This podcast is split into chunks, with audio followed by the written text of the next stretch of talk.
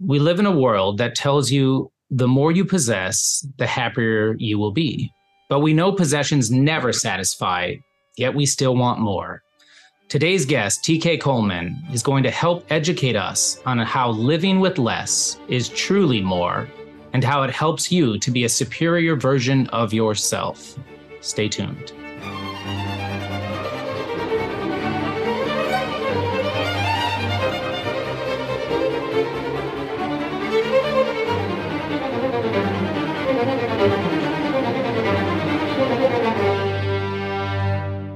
Welcome to another episode of the Catholic Gentleman Podcast. Uh, we are your co-hosts Sam Guzman and John Heinen, and uh, we are very honored today to have a uh, very sharp, very uh, wise, and uh, and uh, intelligent guest with us, T.K. Coleman, who whose wit and wisdom reminds me a lot of my other friend G.K. Chesterton.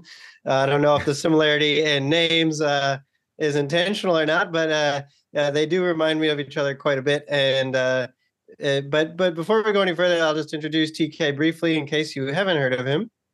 TK Coleman is the education director at FEE, the Foundation for Economic Education, where he creates workshops and curricula designed to teach the value of economic literacy and entrepreneurial thinking to students of all ages, a very valuable pursuit. Um, but also, he's maybe better known as a co host of the very popular uh, podcast, uh, The Minimalists. Uh, and he was also in the Netflix documentary uh, Less Is Now, which was also hosted by The Minimalists. Um, but really, it's all uh, the podcast is all about this idea of living with less. Um, and not even more than that, maybe living intentionally, living intentionally in a culture that is trying to constantly distract us from what's most important in life. Uh, and and I know TK, you're incredibly passionate about encouraging others to kind of let go of those things that keep them from living a truly uh, flourishing and meaningful life. Uh, so truly an honor. Welcome, TK. Thank you for being with us. Hey, it's an honor to be here, guys. Yeah, so you know, we, we talked about you know you're kind of uh, uh very well known for being uh, kind of out there in the minimalist space. I know you've been doing uh, symposiums and, and conferences and things with with the minimalists who are uh, Joshua Fields Millburn and um, uh, Ryan Nicodemus. Okay, I had a uh, brain lapse there. But yeah, they they've been doing they've been promoting minimalism in the culture for over a decade now, I believe, and they have a compelling story to go with that. And you know, I've been following them for years. But your name kept popping up more and more, and then very recently they kind of invited you to come on as a full-time co-host uh, and kind of promoter but a lot of people hear this word minimalism and they think of like bare white walls and mm. uh, you know uh, stark and maybe a little cold and like just just emptiness you know like uh it's kind of and, and, yet other people see it as a very attractive option an alternative to our culture of consumerism so i guess just to get started what attracted you to the minimalist lifestyle and uh, how did you get to know uh, Ryan and Joshua and kind of become a part of what they're up to? Yeah. So the interesting thing about, oh, by the way, I got to back up for a second because you mentioned uh, GK. So um, the, where TK came from, my first name is actually Tekoa and it's from the book of Amos, Amos chapter 1 verse 1, oh. and it's it's the land where the prophet Amos was from and my mom named me after that that place in northern Judea. Wow. And when I was in college, so my middle name is LaPrince because my mom went on an LA kick with uh, her boys and their middle names. So there's Donald, Lamar, Gerald, LaShawn. I'm Tekoa LaPrince. And wow. so I've always gone by Tekoa LaPrince. And for much of my life, you'd hear people call me that, or they call me Tekoa, or they call me LaPrince. And so when I got to college, um, this guy that I was friends with, he would say, um, by the time I finish saying your name, I can just spell it out. He goes, T E K O A is a lot faster to spell than to actually say. And so he started calling me T E K O A. And then that got shortened to TKO and uh, and then eventually that got shortened to TK, so it's become a term of endearment. So th- there's nothing flattering and philosophical about the the name TK. That's just how it came about. It's taken a minimalist path of its own. How funny. That's right. That's right. But as, you know, how, as has your beard, John. Uh, as, as my beard. Yeah, I used to have a bigger beard, but I decided to shorten that. So I, I, feel like there are stages of like Catholic maturity that correlate with the beard. I feel like the, the Gandalf phase is when you get the beard. So right. start clearly I'm a baby Catholic. so how did I get to know those guys? Well, interestingly enough, my good friend Steve Patterson, who has a podcast called Patterson in Pursuit, um, where he delves into different philosophical topics, uh, wanted to have a conversation about race. And this was during the height of a lot of the conversation that was happening around police brutality and Black Lives Matter and all that kind of stuff. And he says, let's have a discussion, just like getting into the philosophy of race. And Steve and I must have had maybe like six hours worth of conversation on all things race. And it was a fun conversation. You know, we're having it as friends and we're looking at it from from different angles than a lot of the stuff that's that's often talked about in, in, in mainstream where everything is so politicized. And uh, Joshua saw that conversation and you know thought it was interesting and decided to have me on as a guest. And at that time we just talked about education in school because of the, the work that i was doing at that time with an apprenticeship program helping you know aspiring young professional professionals launch their careers without college degrees. And so we talked about school and career and professional development but the camaraderie was so strong the rapport was so awesome. We enjoyed the conversation so much that they ended up having me back again and then again and then again and then it start becoming this thing where i'm on there with those guys every three four months. And then i told them you know being from chicago jordan had six titles so i need to be on the episode six i need to be on the show six right. times. So i set it as a goal and i got on there six times and we're just joking around about that. But after a while it just made sense like to have me on the show more often and and to just team up and and and talk about this together. We had so much fun doing it and so now I'm part of the minimalists and and it's the three of us. And it, it's kind of ironic that a, a, show that's about less has added another co-host, but um, it, it also illustrates something that we believe that less isn't about the number of things that you own, but it's about the room you make for the stuff that matters the most. And so, yeah, that's how I met those guys. And as far as what minimalism is, really, for me, it's about letting go of the physical psychological and philosophical baggage that weighs you down and holds you back from living a, a flourishing life. You know, you, you think about the words of, of the Holy Scriptures that say, Let us lay aside every weight and every sin that doth so easily beset us. And I think it's beautiful that it includes weight and not just sin, because there are some things that are clearly a matter of right and wrong. And hey, you shouldn't do those things. But what really makes decisions complex is that everything in life can't be made on the basis of what's right and what's wrong. Because once you eliminate what's wrong, sometimes you have to choose between a thousand noble sounding things. Sometimes you have to choose between things that are virtuous sounding, virtuous looking, things that are innocuous. And, and you still have to decide what am I going to eliminate? And some things can be holding you down even though they are not objectively wrong. And each of us has to define and decide for ourselves what are those things that hold us back from becoming the person that God wants us to be. You know, something that I just recently wrote about is is many dreams have been sacrificed unnecessarily at the altar of it doesn't take all that because so many people want to define for others what level of intentionality, what level of intensity is right for them. And that's ultimately something that each person has to discern for themselves. Uh, one phrase that I really love in the catechism that occurs over and over again, particularly when it talks about things like penance and sacrifice, is according to one station in life, according to one station in life. And so for some people, it's about taking a vow of poverty and only not owning nothing at all for some people, being a minimalist is about doing what God has called them to do with their six figure salary. Or some people might be millionaires, but ultimately, we have to make sacrifices and choose to let things go based on what we are called to do according to our station in life. So, minimalism isn't about the quantity of things that you own, it's about the quality of life that you live. And we live in a culture that tells us that in order to be a player in the game of life, that in order to have status, in order to be somebody, in order to be important or significant, you need this much clout or you need this many things or you need this much money. And ultimately, for me, it's it's not about getting your identity from the world or the things of the world, but it's about coming to the world with a sense of identity already established because you get your identity from God ultimately.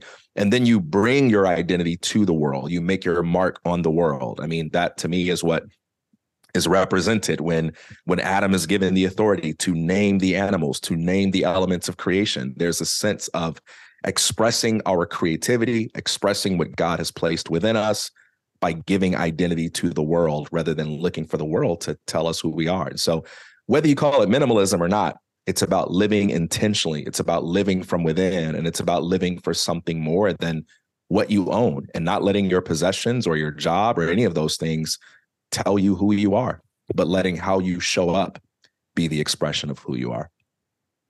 Amen. No, I think that's just terrific. And I appreciate you sharing that with us. And the saints throughout history extol the virtue of detachment, um, of, of self, detachment of possessions, um, you know, and all of these different things. And I actually want to, I grabbed a quote from Archbishop Fulton Sheen, who is such a prophet for our times that mm-hmm. I feel just resonates anytime I listen to you. I, I've I've thought of Archbishop Fulton Sheen. And one of the things that he stated was that, you know, advertising tries to stimulate our sensuous desires, converting luxuries into necessities, but it only intensifies man's inner misery. The business world is bent on creating hungers which it wears never satisfy, and thus it adds to the frustrations and broken minds of our times. And so I want to talk about that broken minds because you brought it up of letting go of, mm. of the psychological baggage. And I, I'd love to hear a little bit about you because I feel like sure there's there's there's junk and everybody knows the the physical possessions and the junk and we need to die away from those. But talk to me about the psychological baggage that people carry with them and and what you would do to to help overcome that and get rid of that in your life.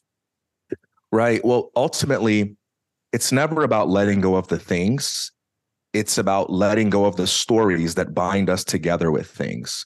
And whenever someone is at a crossroads where they have to make a decision to say no to something or to let something go, whether it's a way of eating, whether it's something that once provided value in their lives but has now become clutter, whether it's things that someone who used to live in the house possessed and moved away from or passed away and now those things are there and they don't mean anything to you but you might feel guilty about throwing them away or whatever it may be.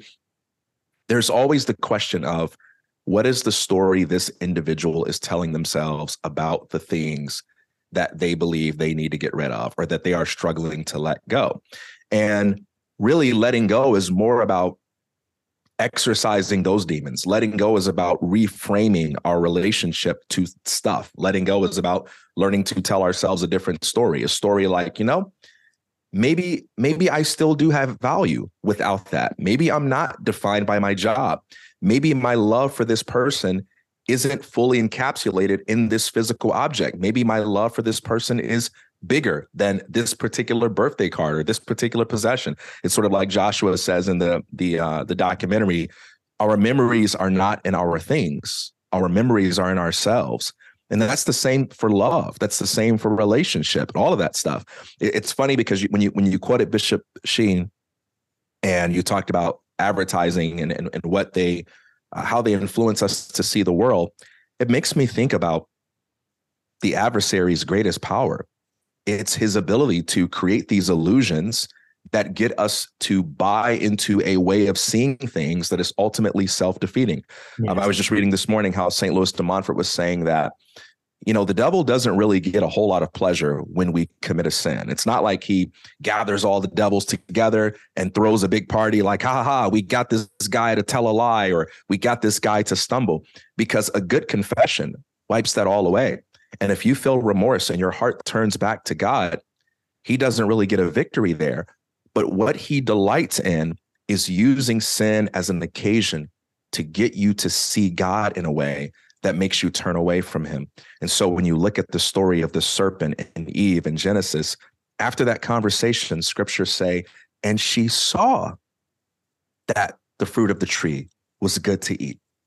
There was a way of seeing that preceded Eve's choice to engage in this self-destructive behavior or you know even the, the temptation of christ where it's he shows him these things you know he shows him a way of looking and tries to get our savior to buy into a particular vision. And so consumerism ultimately isn't about the stuff. It isn't about money. It isn't about possessions. It's about a way of looking at the world. And anytime we're struggling with something, it's always about more than just the physical components involved with that struggle. It's about the story that we're telling ourselves. It's about the assumptions that we've accepted as true, the self-defeating beliefs that we've decided to take on and so and so forth. And so ultimately, whenever you're working with someone about getting rid of things, yeah, those are the questions that you have to ask. Yeah. Well, and thanks for bringing up St. Louis de Montfort right over my shoulder there. You know, one of my favorite. He's got, oh, yeah. they got that statue in the back there. So uh, you're speaking our language. Yeah, he's, he's my patron saint too. And I was confirmed as a Catholic. That was a, a kind of who I chose as my patron saint. So definitely on the same page there. But uh, hey, man, what, what, what a grace to even know who that was at that time, right? Like I, I feel so blessed to just know who he is and, and to know about his his his teachings. Yeah. Yeah. Amen. Amen. Nobody asked my opinion, but I think he's a doctor of the church, just uh, to be determined. so I hope so. That'd be great. Yeah. Yeah. Yeah, that would be wonderful. But yeah, so uh, you know, I love this idea of like the the narratives of the story. I mean, uh, narrative is how we how that gives meaning to facts. I mean, it's the thing that that shapes uh, how we perceive reality. And yet, I I see in our culture like uh, the the power of advertising to shape those stories in our minds to tell us what's important. There's just this relentless assault of narratives telling you that this is important and you don't have it, so your life is incomplete.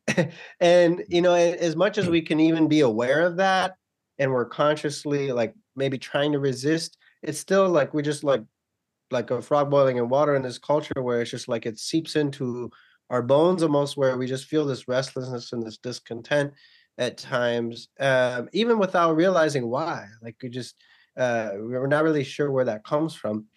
And i guess in your experience like what is what is you know obviously uh, as catholics like we want to to feed our minds with what's good and yet it can be this constant battle uh, to challenge and resist those messages from the world. So I guess since you're mm-hmm. from your perspective, like what are some of the ways that you found to both be aware of the subtle programming of media and advertising, uh, shaping those implicit values that we have without realizing it? How do we become aware of that? And then how do we resist that and kind of substitute those for authentic narratives, authentic stories that can actually lead to a flourishing life rather than self-defeating stories that the world wants to feed us.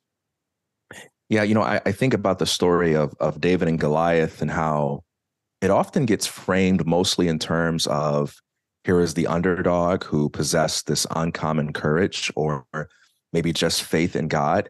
And what often gets overlooked in the telling of that story is exactly what david's faith was grounded in. You know when you when you read about the the um uh how Goliath would show up and he would he would tell all of these things about what he was going to do to people. I'm going to rip you apart this way. I'm going to humiliate you in that way.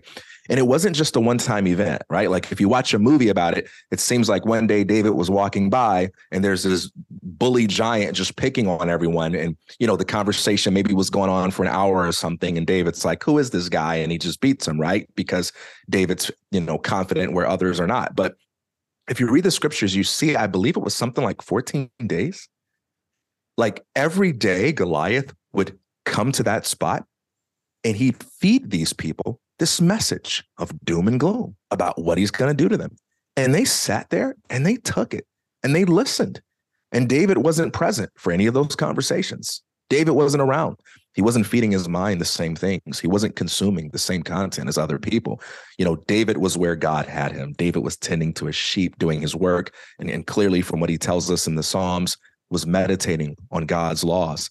And so David's faith wasn't just an expression of willpower or personal confidence. It was the, the byproduct of having different rituals than the people who were occupied by fear. And, and so if we want to behave differently from everyone else, if we want to think differently from everyone else, if we want to experience power and self control in places where others struggle, we have to give ourselves over to different rituals. And sometimes we see ritual as a mere expression of already existing belief. but it's so much more than that. It's also um, a set of tools that orient us towards the world differently. Our rituals transform us, and when scriptures tell us, "Be let um, do not be conformed to this world."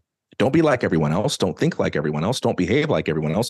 But let your souls be transformed by the renewing of your mind. Well, what is it that does that?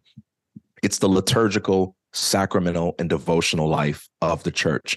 By participating in these rituals, we're not just expressing an already existing faith, but we are placing ourselves before God so that through the sanctifying grace that is offered to us through the church, we can accomplish what is not possible on our own. We can be transformed, we can be changed and empowered to do different things. You know, if you think about it in terms of like um like exercise, if you haven't lifted weights before and you try to go to the weight room and, and bench press, the best you'll probably be able to do is something like the empty pole, right? And, and, and maybe you can't do more than that. Okay, that's fine. That's where you are right now. But if you continue to do that and you add just a little bit more weight incrementally over time, through that process, through that discipline, you'll eventually be able to do what you can't do today directly, right? Because that process will ultimately transform you. Well, in a much bigger way than that, the liturgical sacramental devotional life of the Catholic Church supernaturally transforms us. It reorders our disordered appetites. Um, you guys know this better than I do, but I, I love how um, I believe it's the Catechism referring to St. Thomas Aquinas, who says that sin has the effect of darkening the intellect and diminishing the will. Well, sanctifying grace has the effect of undoing that those uh, those effects of concupiscence. Sanctifying grace has the ability to transform us in that positive way. And so I think it's accepting the fact that we can't do this on our own. Um, in a world that just doesn't like the idea that such a category of things exists, I think it's humbling ourselves and realizing, look, we have no hope. We're so easily deceived. We're like sitting ducks. This is why we go to mass. This is why we pray the rosary. This is why we go to confession, not because we're good Catholics, but because we can't help but be terrible Catholics apart from what these things and more offers us. So that's how we get out. That's how we escape. That's how we think differently. Sam, I think you're. Oh, I just said I love that one. I think when you were talking, I was thinking about adoration and like what a radically countercultural non-consumptive thing to do to go and just sit silently in front of this host and just be present mm. like like what a reorientation of your values and what rewriting that narrative ultimately of of what's valuable in your life so i love that when you bring up adoration it makes me think of the woman with the issue of blood right who's pressing through the crowd and she says, If I can but touch the hem of his garments, I will be made whole. Right. And, and, and you think about what you have to do to touch the hem of a garment. She doesn't say, If I can touch his shoulder, if I can touch his neck or his ear, like, man, you got to get down, right? To touch the hem. Like, you've got to get down. You've got to humble yourself. You've got to bring yourself low. And she says, If I can just touch the hem of his garment, I will be made whole. And Jesus feeling the power going out from him who touched me. And when he identifies the woman, he says, Your faith has made you whole man, how much more can we experience God's power to make us whole when we have the real presence of Christ, body, blood, soul, and divinity made available to us through the Blessed Sacrament, not only through the Eucharistic nourishment that's available to us through the Mass, but also through Eucharistic devotion in the tabernacle or Eucharistic um, adoration. You know, um, I, I had a priest tell me that you cannot come before the Eucharist on a regular basis with an open heart and not be transformed. And, and we have things like that, right? That you know, I I, I tell people that Catholicism is is kind of like a gym where, you know, imagine you grow up um, watching football, watching basketball, you know, re- reading stories about people in the Hall of Fame, and you're like, oh man, that was a great quarterback, and he could throw the ball so well. That was a great pitcher. That was a great basketball player, and you know, you, you learn to admire these people, you learn to be impressed by these people, but you have no vocabulary for how you become like these people. All you can do is just kind of look up to them. And then one day your friend takes you to some place and you walk in and you see all this exercise equipment And you say, What the heck is this place? And he says, This is a gym. And you go, A gym? Like, what do you do here? And he says, Well, all of those great athletes that you've read about, that you've watched on television, this is how you become like them. These are the tools that they used to achieve that level of greatness. And that same level of excellence is also available to you. And I feel like the, the Catholic Church is like it's the gym for spirituality, it's the gym for sainthood. When you come to Holy Mother Church, you have the tools given to us by our Lord Himself, the tools of transformation that can make us the people that God wants us to be. And that's just so that's so amazing, man. That's so inspiring. You know, we're not just here to try to think positive thoughts or to just maybe read a few scriptures every day, hoping that we can use enough willpower to conform ourselves to the life scripture describes. No, we can lay ourselves before God in very concrete, practical ways, and we can be supernaturally transformed. And that that's what it means to not just have a personal relationship with Jesus, but an incarnational relationship with Jesus a relationship that is born out not only in the body, but in every aspect of our lives occurring here in space and time. And we get to experience a God that isn't trying to rescue us from the world, but that is redeeming us and redeeming the world through us. Man, that's powerful. Yeah, it really is. It's just incredible, and I I love hearing you talk about this. And you you laid this next com or this next question I have up perfectly, um, because uh, you speak with a lot of clarity about the church um, almost as if you've been a Catholic for many, many, many years, but that's not the case. And I think this is just a perfect time for you to talk uh, a little bit about TK and about your your conversion story I think it's really important for our uh, listeners to hear that. I was uh, cradle Catholic. I've come along to realize that I'll never write like Thomas Aquinas does. I'll never think like him, but I've got him to to stand on the shoulders. I'll never be able to discern God's will like uh, Saint Ignatius of Loyola was capable of doing and and instructing. But I've got his shoulders to stand on to help guide me along that. Um, and Sam, though, was a convert uh, to the faith, uh, just like yourself. And so I'd love to hear your conversion story um, because, again, you're speaking now as if not only do you believe, but also you've adopted this stuff for, for years. Again, not the case. You're not even Catholic for a full year. Am I correct?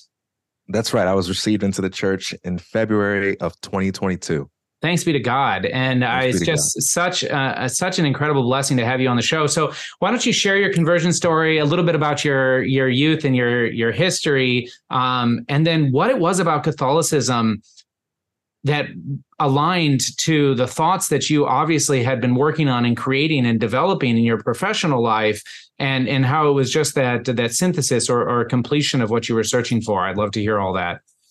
Absolutely. Just one quick remark on on the saints and being like them. Uh, yeah, uh, I like you will will never write like Saint Thomas Aquinas, and and there may be very few people who will ever kind of get to that level. But what's another amazing thing about our faith is the diversity of saints, the different types of personalities and people who went on to to become these amazing icons. Like if you if you take a Saint Thomas Aquinas but then you take a Saint Veronica, right? You take a Saint John Bosco, who was much more a man of action than theory, right? Uh, and then you take a Saint Genesius, who left us with no writings. You have very different types of personalities. You know, my my confirmation saint is Saint Monica, and I see no evidence from history that Saint Monica would be able to handle her own son, Saint Augustine, in a philosophical debate.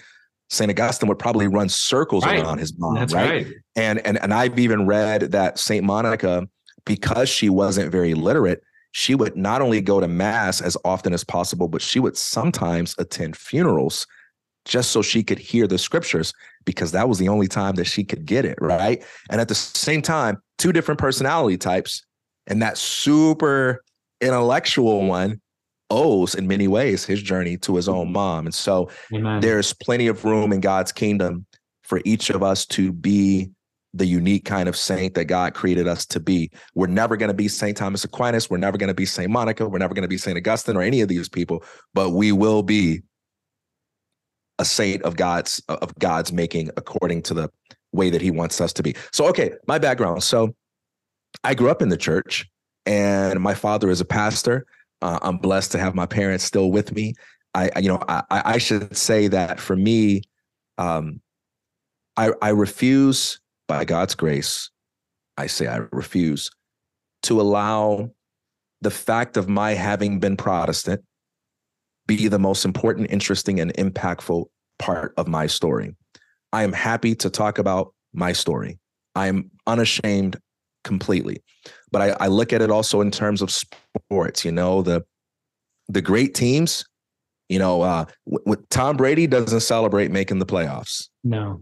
You know, um, you know, the, the great teams, when they clinch a playoff berth, they don't act like they won the championship because they understand that it's about the Super Bowl, man.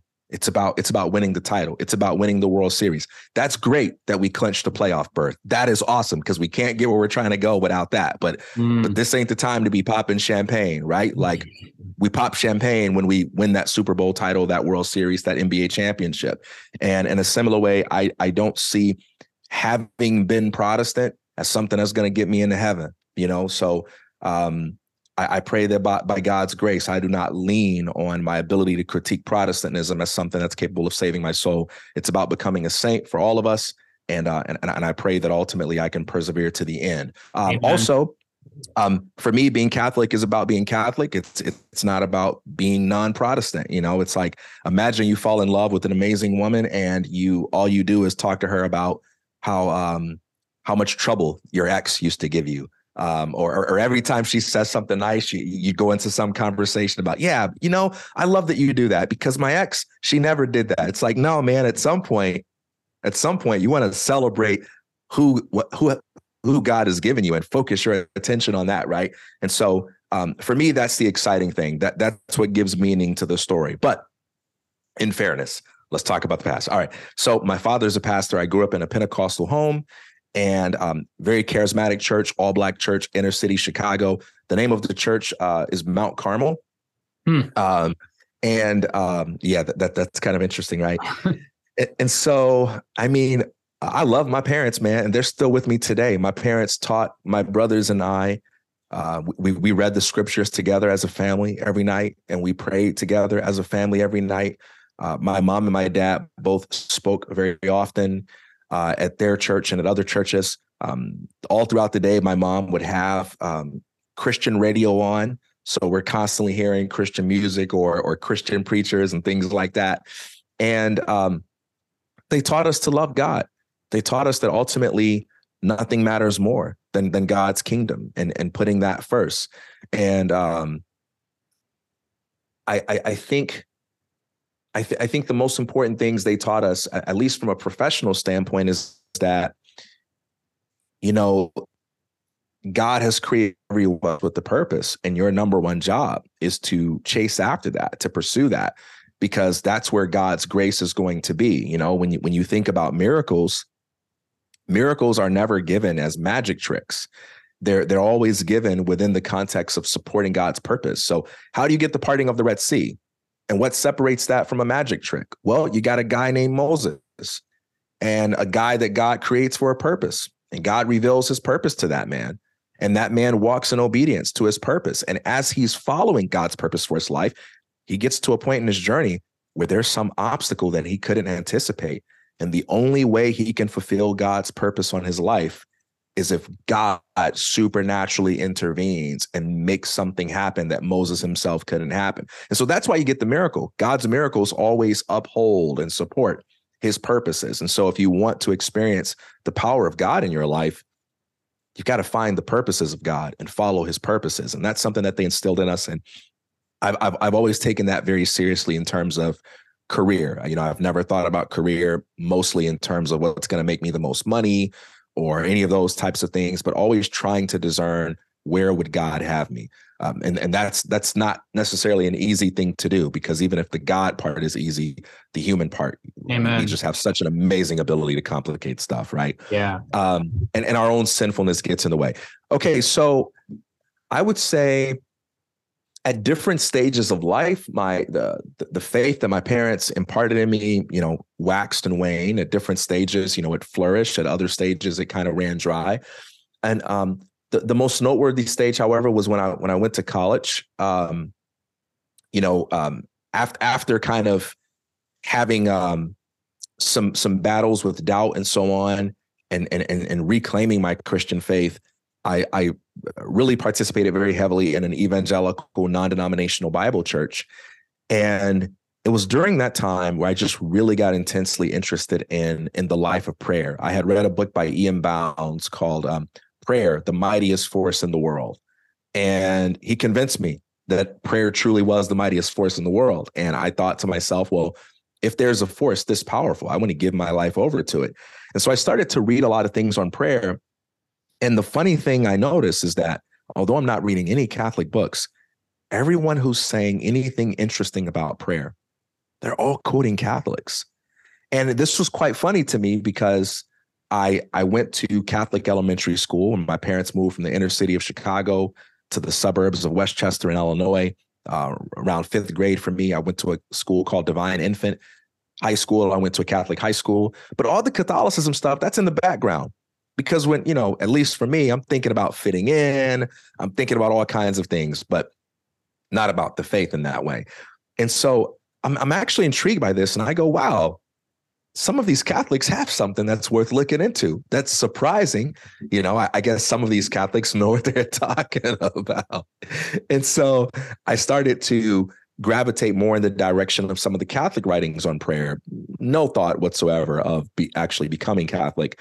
And I that's when I discovered St. Thomas Merton's Seven Storey Mountain. And that was really riveting, you know, and it really got me thinking um, th- there was one point where I almost put the book down just because it was it was scaring me a little bit. You know, maybe the, the implications of some of the things he was saying.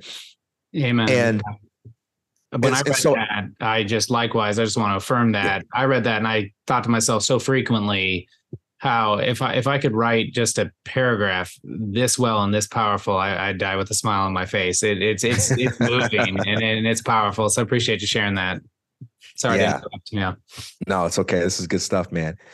And then there came a point where, because I'm reading all this amazing stuff about prayer from a Catholic perspective, I'm encountering um, Teresa Avila. Um, you know, um, it was Evelyn Underhill's book, Mysticism, the Nature and Development of Spiritual Consciousness, that turned me on to the interior castle, which then in ter- turned me on to the writings of St. John of the Cross, and then Catherine Siena. And so at this point, I'm just kind of like, man, I I need to see what's there that's producing this because th- there's clearly something in the Catholic soil that's producing these beautiful flowers of prayer.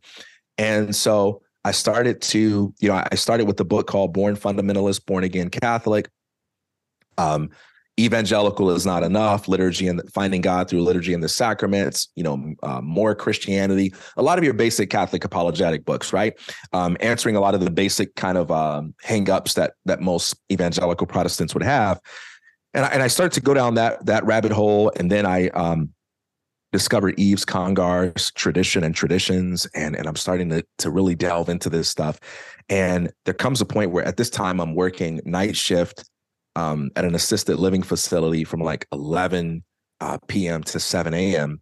And there's a church called St. Augustine's, a Catholic church. And whenever I get off work, I would go to their morning mass and I would just sit in the back and I would just enjoy how peaceful it felt. You know, I didn't really know what was going on, but you know, there are only like five people there in the mornings. And so nobody's bothering me. I don't feel like I stand out. It didn't feel weird, like maybe being at a church on Sunday would be.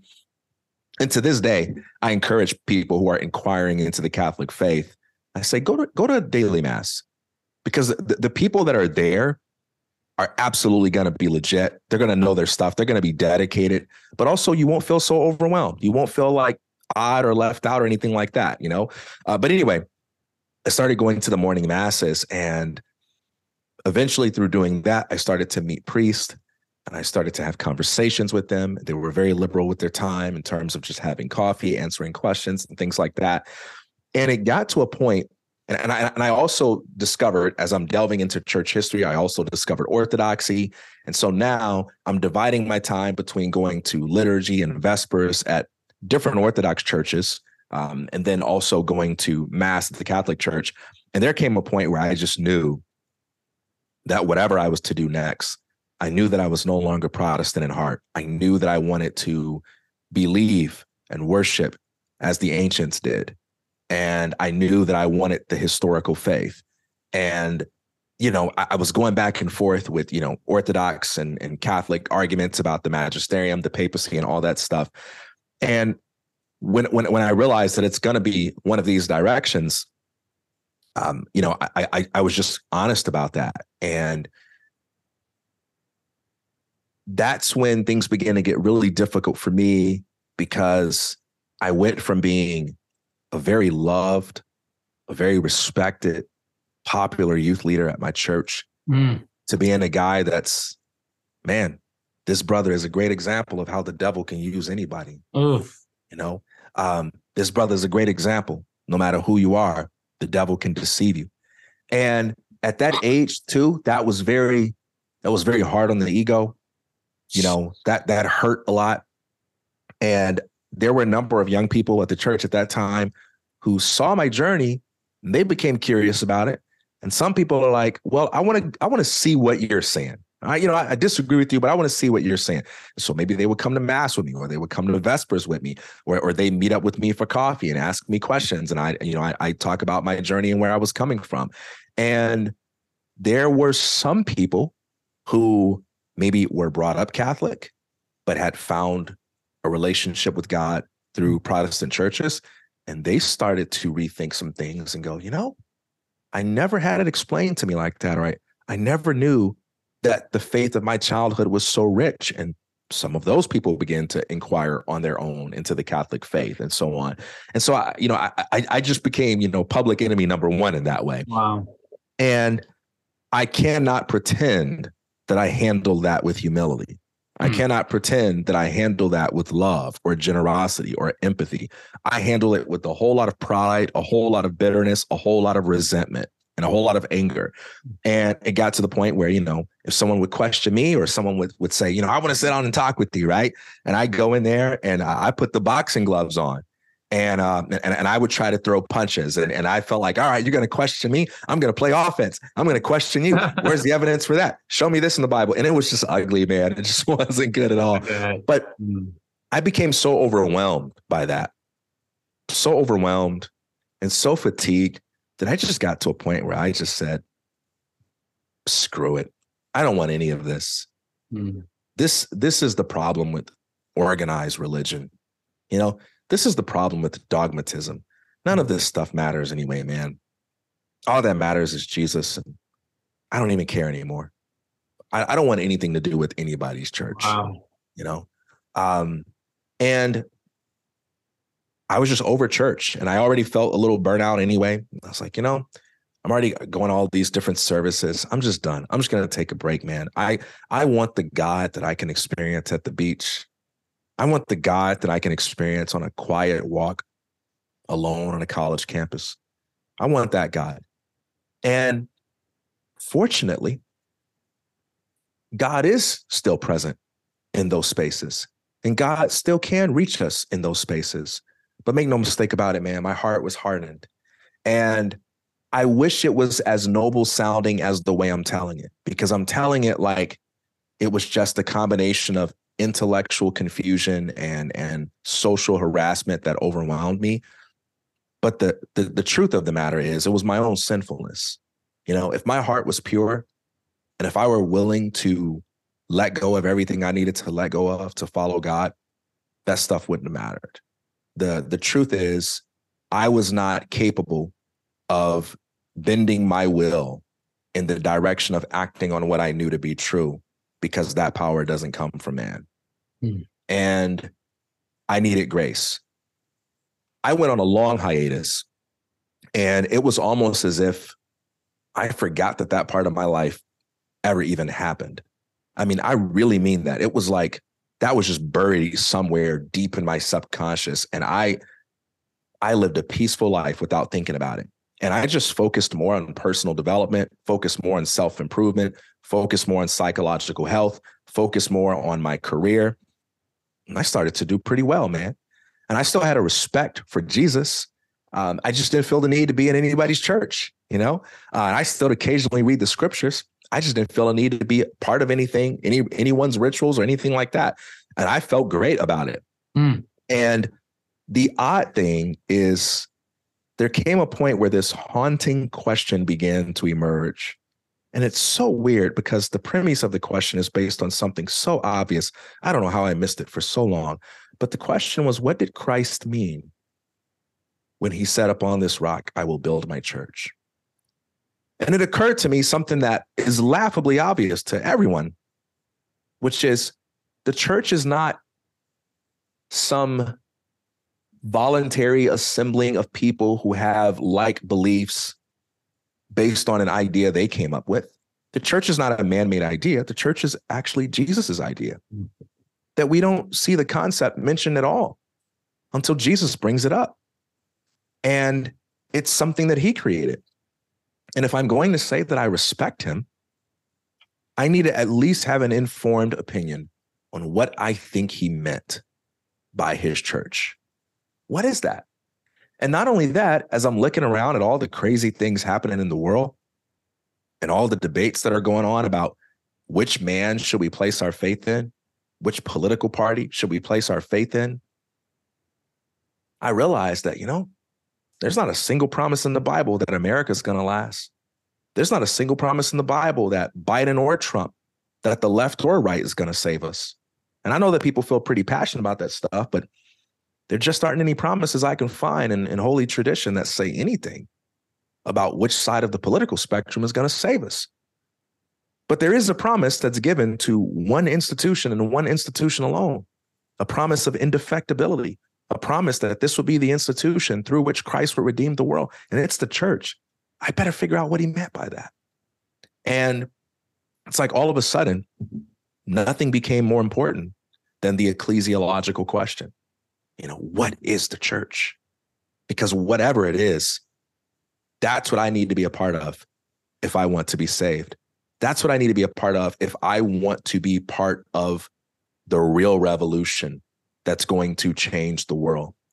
Because although God uses anyone and everyone who is willing to cooperate with the graces that he provides, at the end of the day, it's not coming from the left or the right. It's not it's not coming from the self-proclaimed political saviors. It's not coming from the good guy in office. It's coming from the kingdom. It's coming from the church that Jesus established. The gates of hell won't prevail against that. Mm. And ev- everyone is infiltrated with sin. You know, no matter what political promises they make, everyone is infiltrated with sin. There's only one institution that can really deal with the problems of the world and and so I, I really began to to return to that, and I began to wrestle with that question a little bit. And uh, funny enough, I ended up hearing from an old um, grade school and high school classmate, Elizabeth Robinson, who is now Elizabeth Young, and she reached out to me and said, "Hey, my husband Ryan and I, we have a camp called Camp Veritas, where we work with Catholic high school students and we, you know, we, we bring them to this beautiful space. And it's all about, you know, helping, helping young people learn to love Jesus more and so on. And she was like, I would love for you to come talk about economics there. And, and she was like, because um, a lot of Catholics are just terrible with economics. And so we had a conversation about that. And I'm, you know, no idea what was going to happen at this event. I said, yeah, I'd be happy to, to go do it, you know? And so I go there and unlike a lot of the events I speak at, where maybe I stay in a hotel that's a few miles away from the university or the uh, the conference center, this was way out in like the boondocks, you know. And and so we're I'm on the campgrounds, and I'm staying in um, I'm staying in the same building as as a bunch of monks, and uh, a bunch of Franciscan monks, and uh, that lent itself to some pretty awesome and, and interesting conversations, you know. And they they had me speak um, in a space where the Eucharist was. I had never even heard of Eucharistic mm. adoration or any of that stuff at this time. And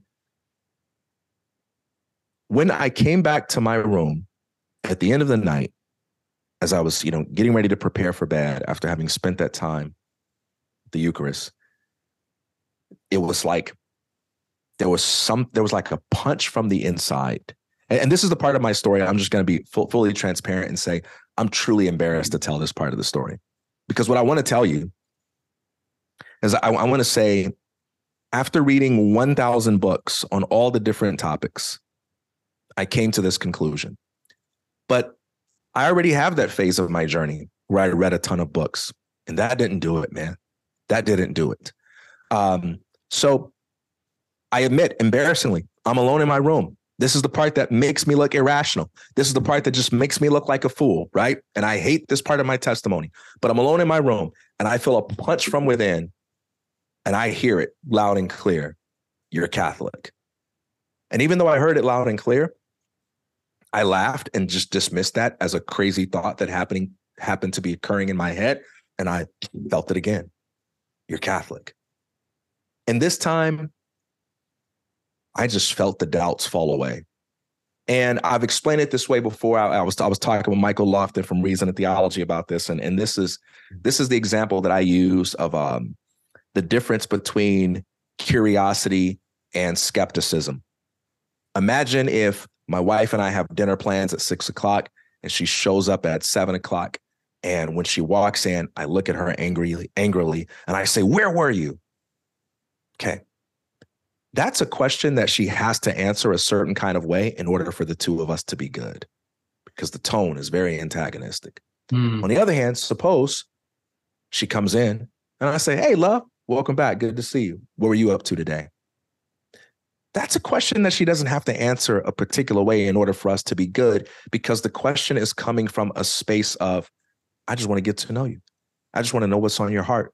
I just want to know what's on your mind. It's still a question that I don't know the answer to, but it's arising out of a space of curiosity and connection rather than defensiveness and antagonism. Mm. And, I, and I felt energetically all of my questions about the faith shift from that antagonistic, skeptical mode to that curious desire for connection mode.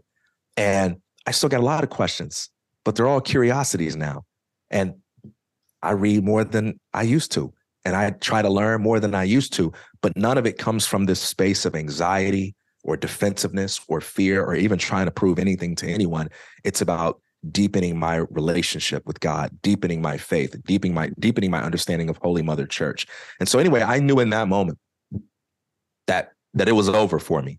And uh, and I, and I, I cried when I was in that uh, in that space uh, because I, I, just knew it was over. I, I, just knew life was about to to be different, and um, and so yeah, everything else is just detail from that. I mean, we could always wow. make the story a little bit longer, but that's that's how we got here, man. I'm overwhelmed. Yeah, thank you for sharing that. That's just powerful.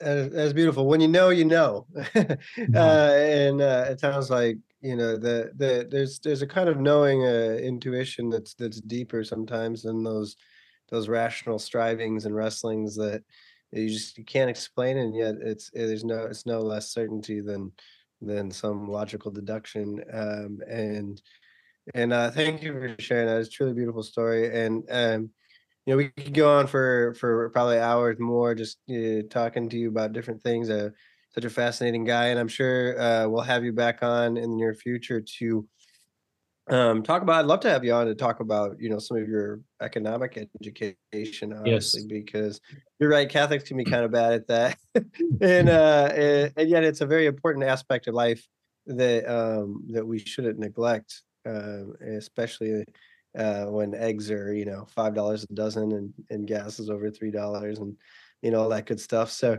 I'd love love to hear your wisdom on that. But, but I guess just in, in uh, my final question is, you know, you we kind of started the episode off talking about removing those obstacles, psychological, um, hmm. material, mm. or otherwise, to living a flourishing life.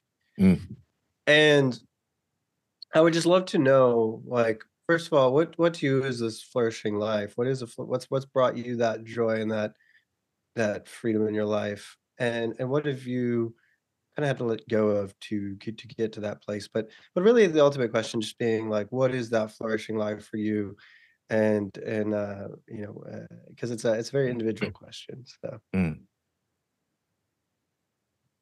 Hmm.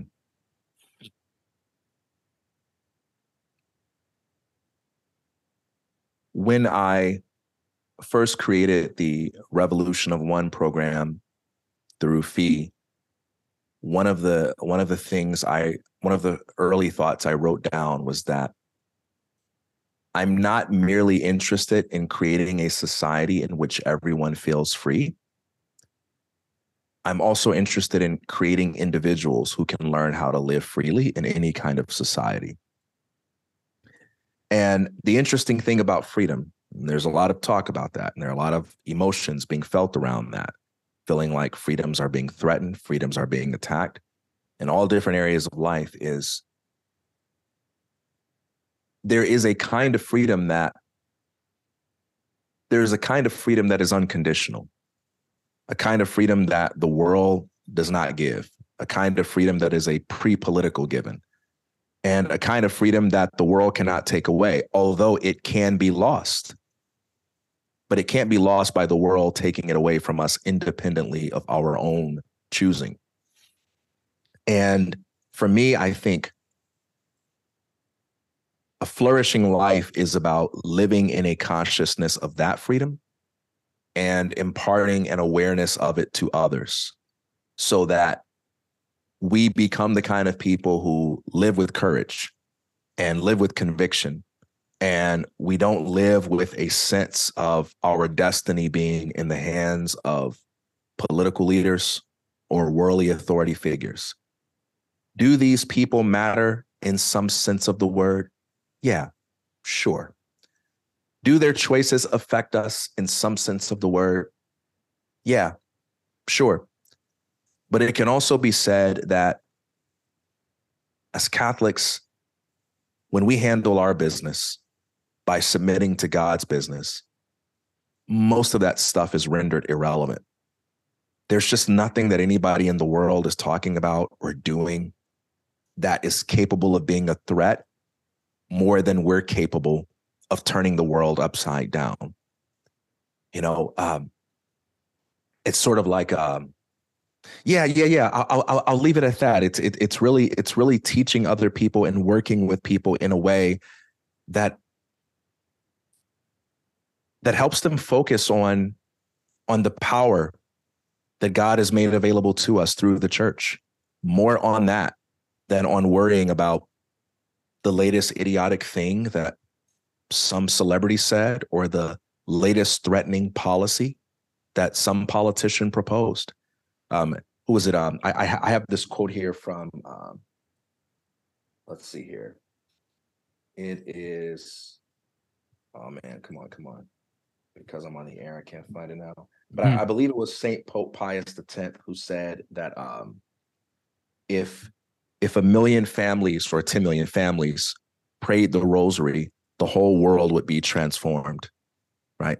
What what is that source of power that renders all other threats irrelevant?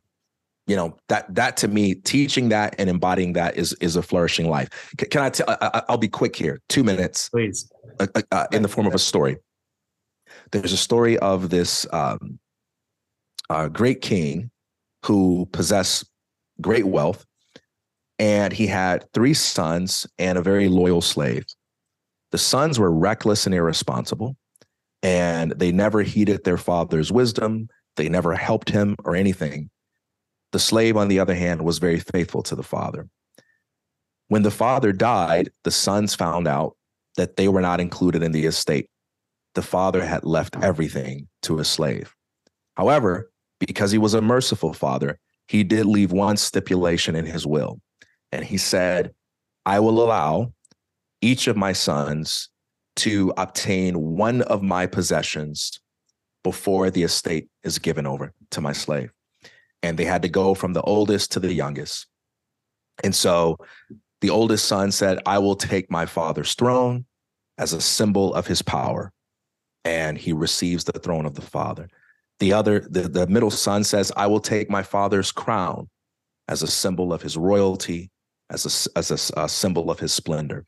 And he receives the crown.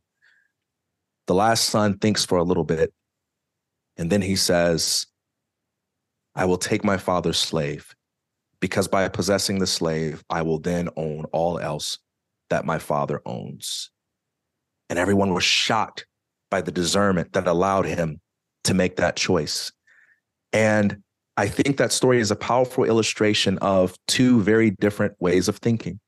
One way of thinking is saying, I'm going to reach after power so that I can be able to get by and make the most of my life. And then there's another way of thinking that says, I'm going to pursue that form of power by which and through which all other forms of power are obtained. I believe that Holy Mother Church and her liturgical sacramental devotional life represents that latter form of power. And we live in a world where everyone is competing with one another for economic power, competing with one another for social media influencer power, for financial power, and just trying to get whatever they can to have a secure life when what's been made available to us is a power which, if we possess, all else is obtained. According to St. Alphonsus Liguori, the church applies the words of Lady Wisdom to Mary, where she says, By me, kings reign. We have an option, man. We've got something available to us that just opens the door to possibilities unlike anything this world can conceive. To me, being conscious of that and orienting one's life around that, that's what a flourishing life is. There you have it. Amen. Man, you heard it from TK Coleman. We are so grateful for you joining us. I'm going to put all your Instagram, all your uh, your website, fee, all of those different things in the show notes. We're definitely going to have you back. I'm just really grateful for you joining us today. It's hey, been man, inspiring. I'm, I'm really grateful for you guys having me. Thank you so much. This has been fun. Yeah, thank you so much. Well, as we end each of our episodes, be a man, be a saint.